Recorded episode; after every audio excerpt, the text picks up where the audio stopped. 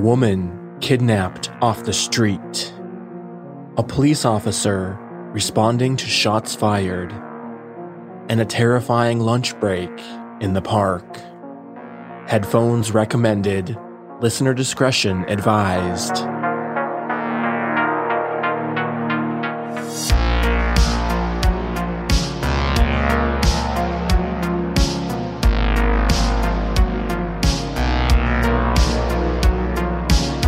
Good evening and welcome back, everyone. I'm your host, Chad. In this episode, you're getting three true tales of terror straight from Reddit that will leave you breathless. So brace yourself. This is Disturbed.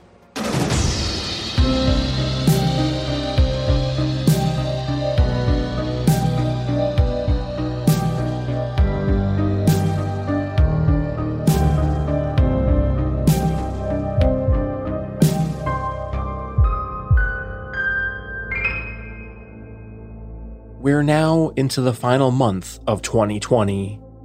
And what a year it's been. Talk about true horror. A year that no one will be forgetting anytime soon. But what better podcast to guide you through the remainder of this year of horror than the one you're listening to right now?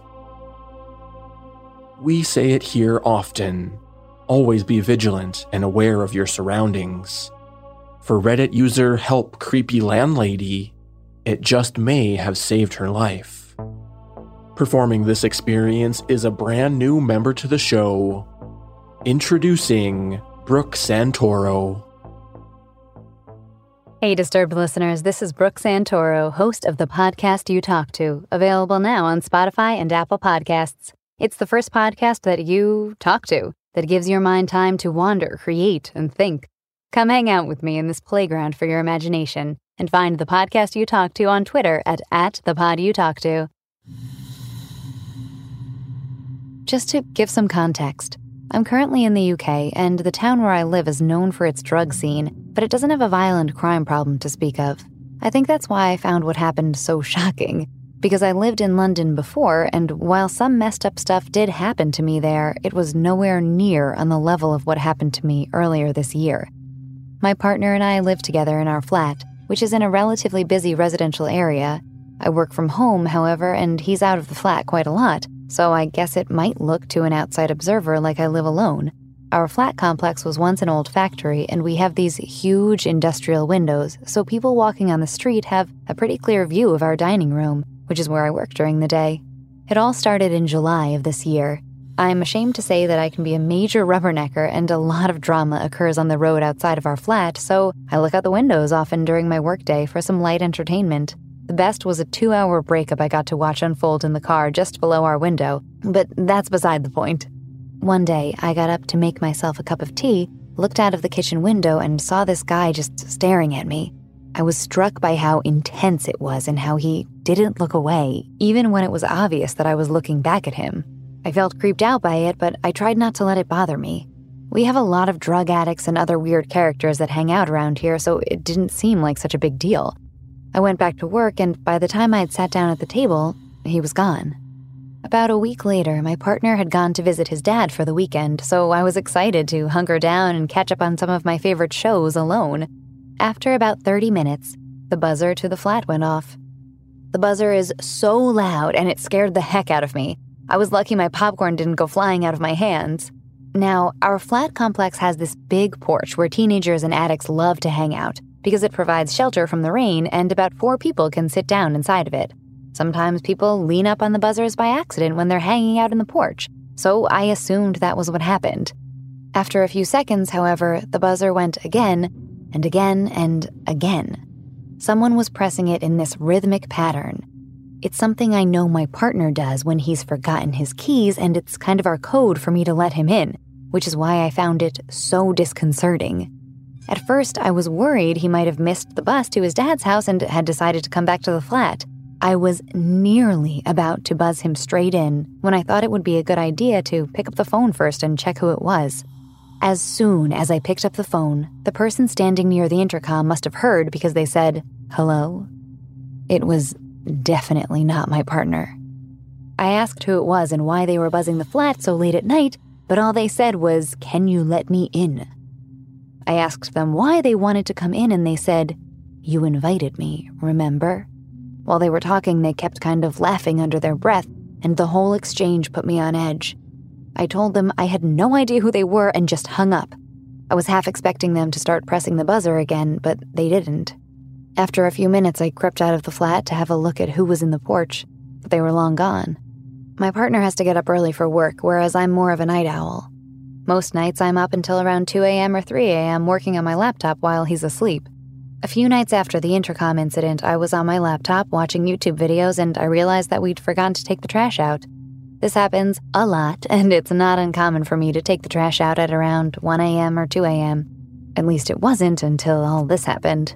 I put my slippers on, grabbed the bag of trash, and took it out to the curb outside the flat's main entrance. When I looked across the street, there was this guy standing on the opposite street corner. He was watching me, and his eyes followed me all the way from the front door to the curb. I noticed he was smoking, so I assumed he lived in one of the houses across the street. I remember even thinking, wouldn't it be creepy if he tried to come over here? As I put the trash bag down, I caught a glimpse of movement out of the corner of my eye. I looked up and saw him walking in a straight line across the road towards me, with his eyes fixed on me the entire time. I don't know how to describe it, but the look on his face filled me with this instinctive sense of dread. It felt like someone had just turned my stomach inside out. I pulled my keys out of my hoodie pocket, turned around, and ran to the front door. I've never felt that kind of fear before, and it was like my body was compelling me to get as far away from this man as possible. I got into the building, slammed the door behind me, and rushed to my flat without looking back. I didn't want to know whether he'd followed me or not. I told my partner about the whole thing the next day and how shook up I was. We agreed that we'd be more proactive with the trash and I'd never take it out late at night again. Fast forward to the beginning of August, about two weeks after the trash incident, and I'd pretty much forgotten about all of it. I was still too scared to go out late at night on the road, but nothing weird had happened since then. I went to bed at about 2 a.m., but I felt restless for some reason and struggled to get to sleep. By around 3 a.m., I was contemplating whether or not to give up and to go do something else when I heard this scream. The sound cut right through me. There was something visceral about the terror in that scream. I knew it was bad because my partner went from stone cold asleep to being up in a shot. He asked me what it was, and I said I didn't know. I went to the window straight away and looked out. Down one side of the roads near our flat, I could see headlights, but couldn't get a clear view of the car. The screaming continued in bursts, and after a while, I could make out words. It was a woman, and she was saying, Get out! Get out! Over and over again. I'm used to hearing all kinds of domestic arguments take place on the road outside of our flat, particularly since we're near to the university and several popular bars, but this was different. There was this raw fear in her voice that made the hairs on my arms stand up. I turned to my partner and said I had to call the police. When they picked up, I explained what was happening. They seemed disinterested at first, but the operator's tone changed when I told them where it was. I think they must have been getting calls from all around the area about it. It was sometime during this phone call that I heard a screech of tires and the screaming stopped. The operator asked me to go to the window and describe to them what was happening. When I looked down, there was this black car sat on the road. One of my neighbors from across the road was speaking to the two guys in the car. I had to twist to get a good look at them, but one of the guys in the car looked uncannily like the guy who had been watching me when I was putting out the trash that time. At first, the conversation seemed congenial, but it took a turn when the neighbor asked them some sort of question that I couldn't hear clearly, and they sped off down the road. Within no less than 10 minutes, three police cars arrived and had blocked off the roads leading to our flat. Our residential area is on a grid system. They were knocking on doors and asking to speak to all of our neighbors. I told my partner that we should go out and speak to them since we saw a lot of what happened, and my partner had had the foresight to write down the license plate of the black car. When we went out, there were these two girls talking to one of the police officers. They were both shaking, and one of them looked as though she'd been crying. I decided to stand nearby and wait for the girls to finish before speaking with the officer myself. What they said made my blood run cold. They were from one of the houses that looked out directly onto the road where I had seen the headlights, so they had a clear view of what had happened. Like us, they had been alerted by the screaming and had gone straight to the window. From what they could gather, the black car had cut off a small red car on the road, like pulled right in front of it, and that's what had caused the girl driving the red car to scream the first time. They thought it might have been some kind of misunderstanding, but then they watched as one of the guys from the black car got out, walked to the red car, and jumped in through the window. That's the point when the girl must have been screaming, Get out, get out. There had been a struggle, and the girls watching said they assumed the guy was just trying to steal the car, but then he forced the driver into the back seat, and that's when he drove off. The two girls were both hysterical by this point, and you could tell they felt guilty for not intervening. I could feel that same guilt seeping into my thoughts as well. After the guy had driven off in the red car, the two men in the black car had gone the opposite way and turned the corner onto our road, but had been stopped by another neighbor. Although this neighbor had been alerted by the screaming, he hadn't actually witnessed what happened, so he had stopped the black car to ask the guys what was going on without knowing they were involved. That was the exchange we saw. When the guys started acting suspicious, he asked them if they would wait for the police to arrive. And that's the point when they drove off. It wasn't until we got back to the flat that I started to put two and two together. I have a small red car, just like the one that the girls had described and I normally come back at night on that day of the week, since it's the day I go to visit my parents. I had only come back early on this particular occasion because I needed to let a plumber in to do some work on the flat. What if they had been waiting for me, and they had gotten the wrong car? Over the next few days, I contacted the police several times and checked the local news, but I never heard anything about the girl who was kidnapped. I still have no idea what happened to her. All I know is that they found her car, abandoned somewhere not far from where she was taken. But she wasn't in it. It still gives me chills just thinking about it.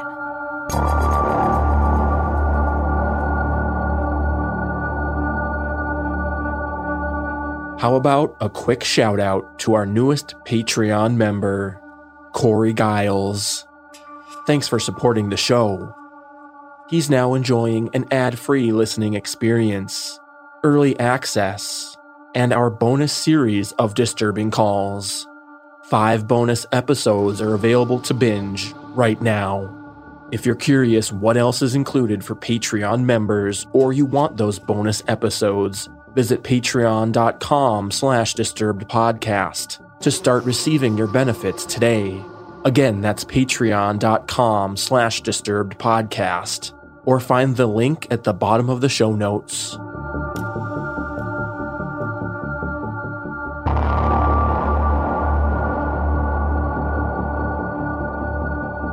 Police officers get called to all different kinds of scenes. They never truly know what they're walking into. An officer by the Reddit handle Revenant1015 got a call to a scene he will likely never forget. Performing this experience is another newcomer to the show, but he's certainly not new to the horror genre. Ladies and gentlemen, the showrunner of the No Sleep podcast, David Cummings.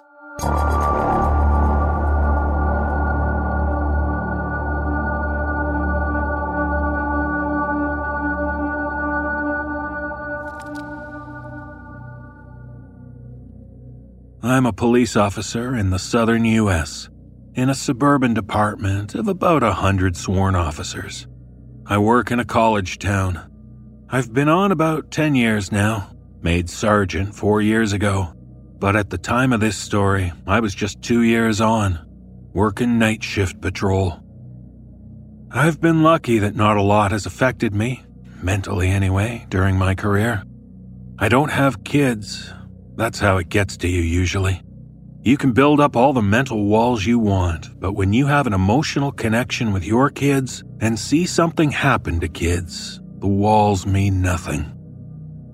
Anyway, this one stuck with me. Still makes my hair stand on end, especially when it rains. It was September, just after midnight. I get put on a call of shots fired. Now, normally these calls turn out to be either fireworks or perhaps a car backfiring, but mostly fireworks. So, unless we get multiple calls on it, or a confirmed gunman or someone confirmed wounded, we just send one unit. That night, it was me. The shots fired was reported around a college football stadium. This was during football season, so there were a bunch of really big white tents set up all around the parking lot for tailgaters. I notified dispatch that I was on scene and started rolling through the parking lots, casting my spotlight here and there. It was raining pretty heavily and hard to see. About halfway through the lots, my spotlight illuminated the silhouette of a man sitting in a folding chair under one of those big tents. I pulled closer and lit him up and notified dispatch that I was out with one in the parking lot. His back was to me. He appeared to be hunched forward, as if his elbows were on his knees and his head leaning forward. I walked towards him and started calling out to him. Can't remember exactly what I said, but something like, Hey man, you okay? You heard anything strange? Hey, can you come talk to me? He didn't move or answer. As I drew closer, I lit him up with my flashlight. I then noticed the outline of a shotgun on the pavement next to him. Combined with him not answering and the nature of the call, it was enough for me to break leather and have dispatch hold the channel. I kept calling to him as I approached, asking him to show me his hands, etc. 30 feet, 20 feet, 10 feet. My handgun, Glock Model 22, has a Streamlight TLR1 light on it, so I had him lit up. Six feet, under the tent with him. Five feet, four feet. I close on him, come around to the front of him. Shotgun suicides are difficult. Often, if they put the barrel under their chin, the blast from the barrel will blow the gun out from under their chin before the shot ever hits them. There was a guy in my hometown that succeeded in a shotgun suicide, only because he did it in front of a pond. Put the barrel under his chin, pulled the trigger, only managed to blow his face off. Coroner said he probably ran around screaming through the hole that used to be his mouth before he drowned in the pond. This guy succeeded. Blew his head clean off. You do this job long enough, you notice funny little details. His elbows were indeed resting on his knees. It was as though he blew his head off, set the shotgun on the ground next to him, and then leaned forward and rested his elbows on his knees to think about what he'd done. About that time, I noticed that even though I was under the tent with him, it felt like it was still raining. And then I looked up.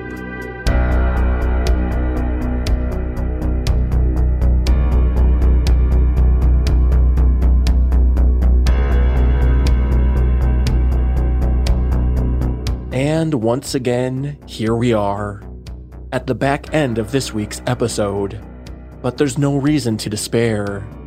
Take a listen to these quick offers and discounts, and then I'll bring you our final tale of the evening. This episode of Disturbed was made possible by Yubico. Yubico sets new world standards for simple, secure login, preventing unauthorized access to computers, servers, and internet accounts. The YubiKey from Yubico is a physical security key using two factor authentication to protect your accounts. As more of us continue to work from home, it's more important than ever to protect and secure your information. So, what can you do to protect your accounts? Yubico is offering Disturbed listeners $10 off your next purchase of $100 or more using code POD at yubico.com. That's code POD, P O D, at yubico, Y U B I C O.com. Say hello to the YubiKey and goodbye to account takeovers. Hi, I'm Sean McCabe. And I'm Carrie McCabe. We are, well, married, obviously, but we're also obsessed with the darker side of things. True crime stories, alien abductions, poltergeists. If it leaves you scratching your head and keeping those lights on at night, we want to hear about it. That's why we host the podcast Ain't It Scary with Sean and Carrie. Every week, we bring our listeners a true story guaranteed to send chills down your spine. From history's most brutal serial killers to the mystery of spontaneous human combustion. Yep, lots of these stories leave unanswered questions behind, and you'll get to poke through the rubble of the evidence with a hardened skeptic and. Someone whose mind is more open to fun. Yeah, that's what I was gonna say. You can find Ain't It Scary with Sean and Carrie wherever you get your podcasts, and on social media at Ain't It Scary. Come play with us.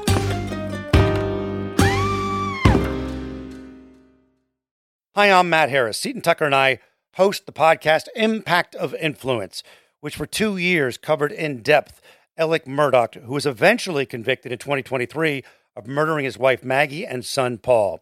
That story continues to evolve, and we will cover that.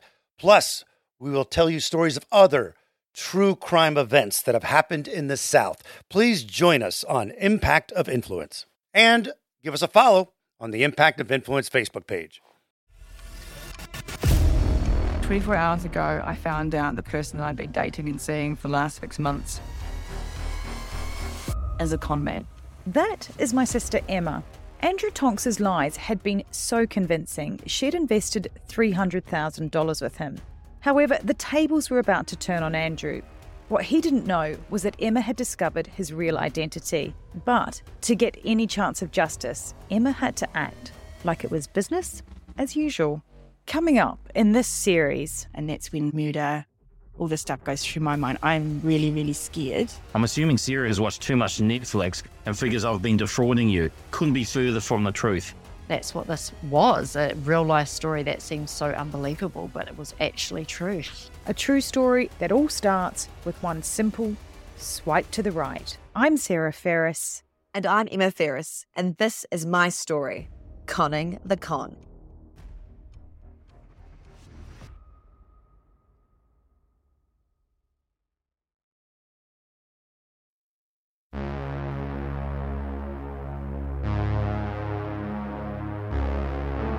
And with that, we've reached our final experience. A nice sunny day should make for an enjoyable lunch break in the park. But when two men approached Reddit user Ares Kratos and her friend, the skies would quickly darken. Performing this experience is Nikolle Doolin.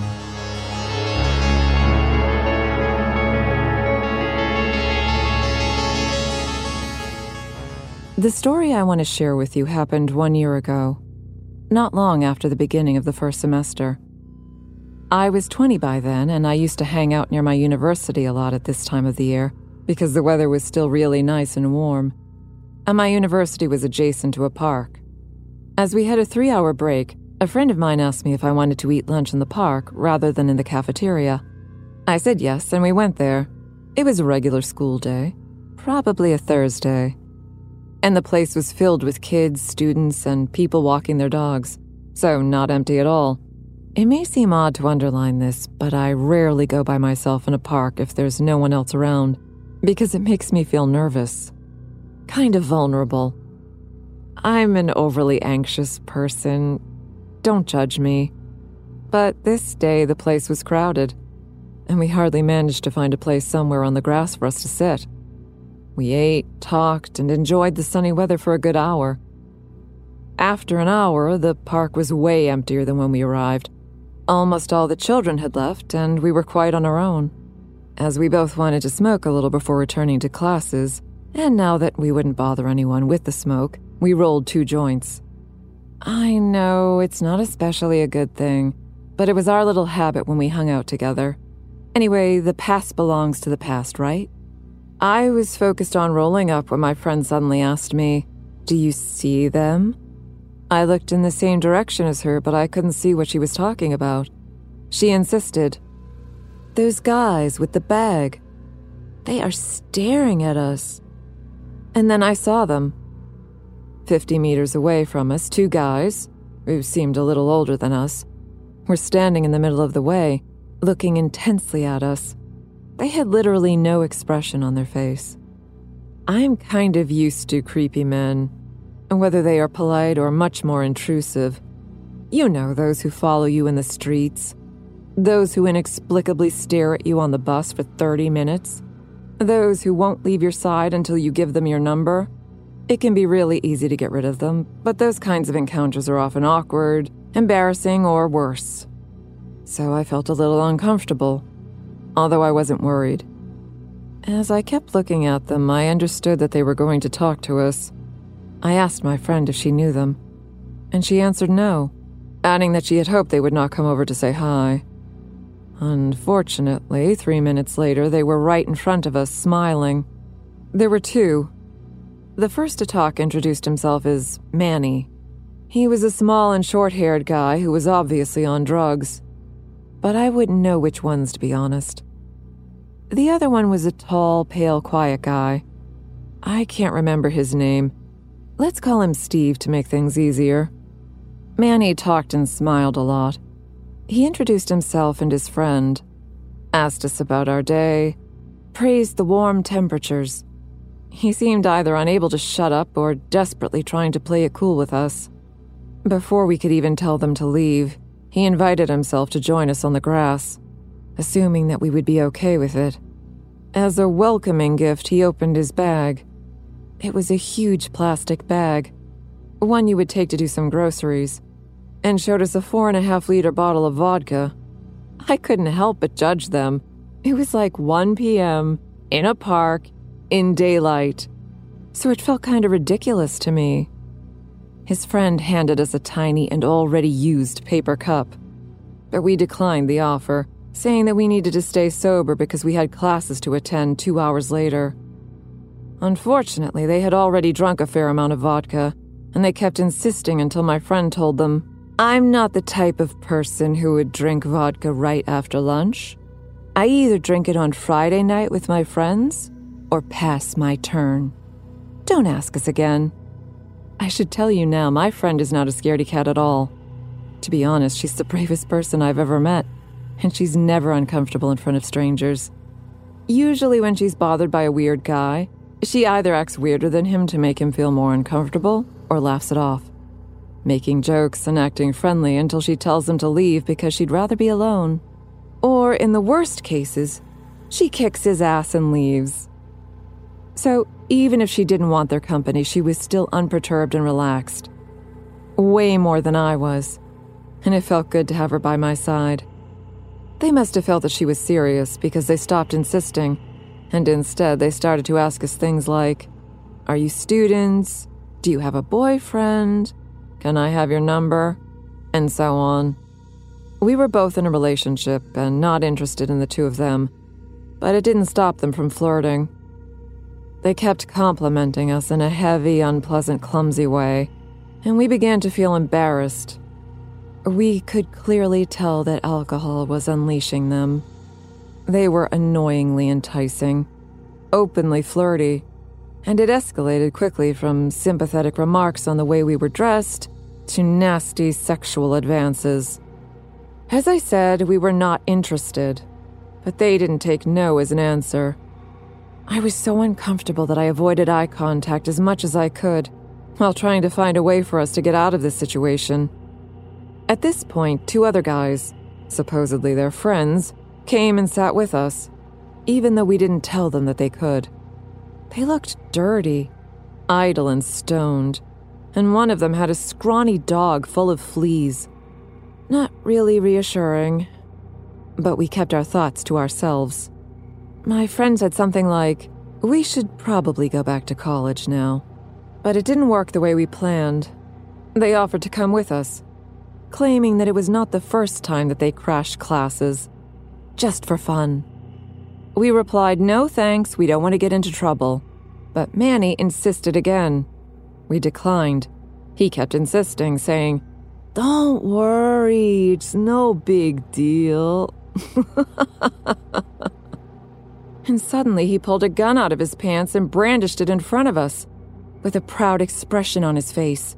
We immediately stopped smiling First, because we live in France, Carrying guns is neither allowed nor usual.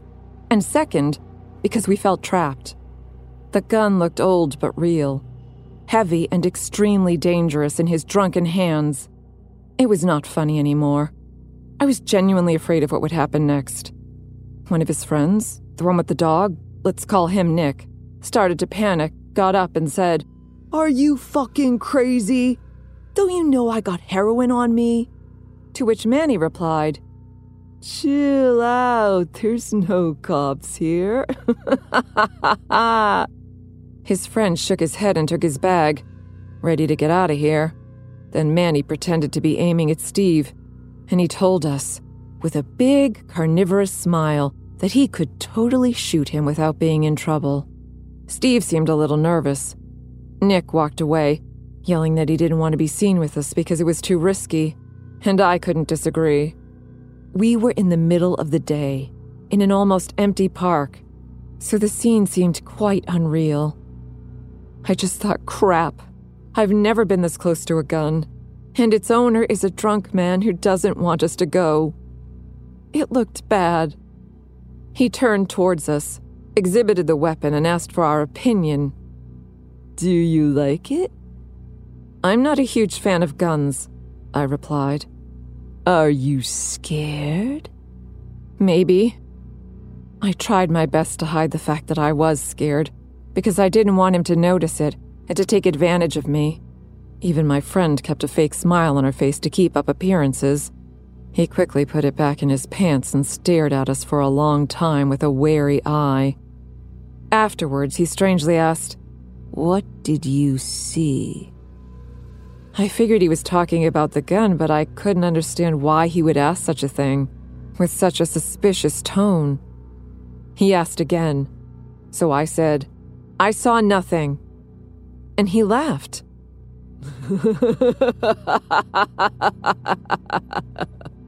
My answer may seem stupid, but I didn't want him to feel proud or to give him this kind of power over us by letting him know that we were afraid of the weapon. I thought it was stupid to carry a gun and to point it at his friend, but he simply kept laughing, and his laugh sounded awful to my ears, like the one of a cold blooded sociopath. I was so nervous that my hands were shaking. My friend must have noticed it because all of a sudden she took my arm and told everyone, Oh crap, we're late. We must go. Have a nice day. Before running away, they shouted, Can we have your phone number at least? And she replied, without even looking back, No, but have a nice day anyway. We never walked so fast to get to classes than this day, even though we ended up not attending the lecture because our teacher was sick. And we didn't know. We were still so astounded by what just happened that it took us several hours to process. And after that, we avoided the park for a long period of time. So, to the drunk, creepy guys of the park who had a gun for no reason, let's not meet again. Ever.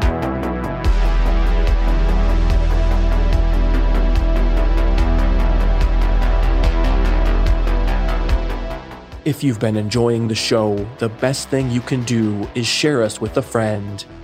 And if you're on an iPhone, head over to your Apple Podcast app and leave us a rating and review. It helps us reach more listeners.